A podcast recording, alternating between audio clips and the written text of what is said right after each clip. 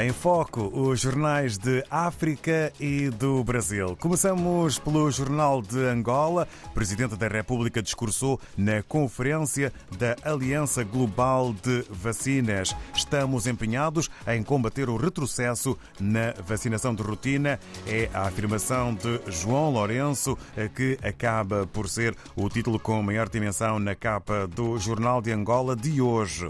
Encerrou a terceira edição do Angotic 2020 2023, Executivo garante apoiar projetos tecnológicos das startups do país. Assim está a capa do Jornal de Angola de hoje. Quanto ao país, jornal em Moçambique, Felipe Nuzzi apela para adesão à vacinação contra poliomielite é o eh, tema e o título com eh, maior tamanho na capa do país, que apresenta a fotografia maior eh, para o antigo Presidente da República com o título Chissano. Diz que a Constituição deve ser revista sempre que necessário.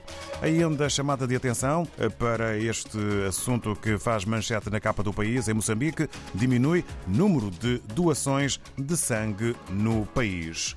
Vamos até Cabo Verde, ao jornal A Nação, com uma marca fotográfica que diz Top Secret sobre os fundos do ambiente e do turismo, os relatórios são oficiais e não precisam de homologação.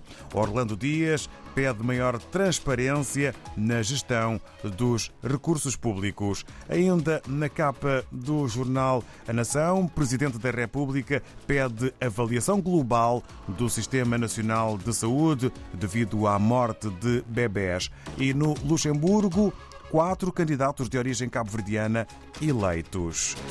Passagem agora para São Tomé e Príncipe. Segundo a STP Press, há um título que marca a imprensa são tomense hoje. Notas de 5 e 10 dobras em polímero vão sair de circulação a partir de 30 de junho.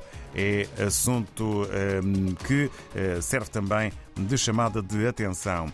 E no Brasil, temos o Correio do Brasil, jornal que escreve Centrão mantém assédio ao Ministério da Saúde e um outro título, Presidentes do Brasil e da União Europeia debatem meio ambiente. No regresso à África, estamos agora com o Filomeno Sambu, na redação do jornal O Democrata, na Guiné-Bissau, para sabermos o que podemos ler na mais recente edição. Bom dia. Ora, viva muito bom dia, ouvintes da RDP África. Sejam bem-vindos a mais uma edição da revista de imprensa do jornal Democrata da Guiné-Bissau.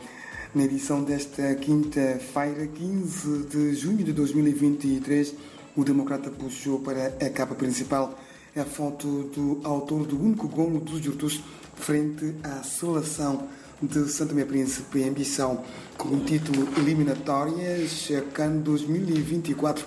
Jurtus derrotam Santo Tomé e aguardam o jogo entre a Nigéria e a Serra Leoa para confirmar o apuramento. No interior do jornal escreve a Seleção Nacional de Futebol derrotou na tarde de quarta-feira a sua congênere de Santo Tomé Príncipe por uma bola a zero e aguarda a vitória ou empate da Nigéria frente à Serra Leoa no encontro agendado para o dia 18 do mês em curso. Outras notícias que fazem manchete no jornal Democratação, a situação do trabalho infantil na Guiné-Bissau, a posição do Madem G15 sobre o futuro governo e a situação da Associação dos Dadores Voluntários de Sangue no país. Sobre estes três destaques, o jornal escreve: secretário executivo da MIG diz que trabalho infantil e outros fenómenos podem ser combatidos com trabalho honesto e sério. Coordenador Nacional do Madem G15 avança que o partido vencedor não precisa de bengala de nenhuma formação política para governar. Dia Mundial de Dadores de Sangue, doadores guineenses clamam pela criação de condições e reconhecimento pelo governo.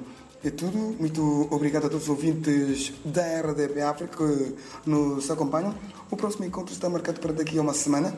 Bom dia e até para a semana. Obrigado e um bom dia para o Filomeno Sambu. Nós está junto.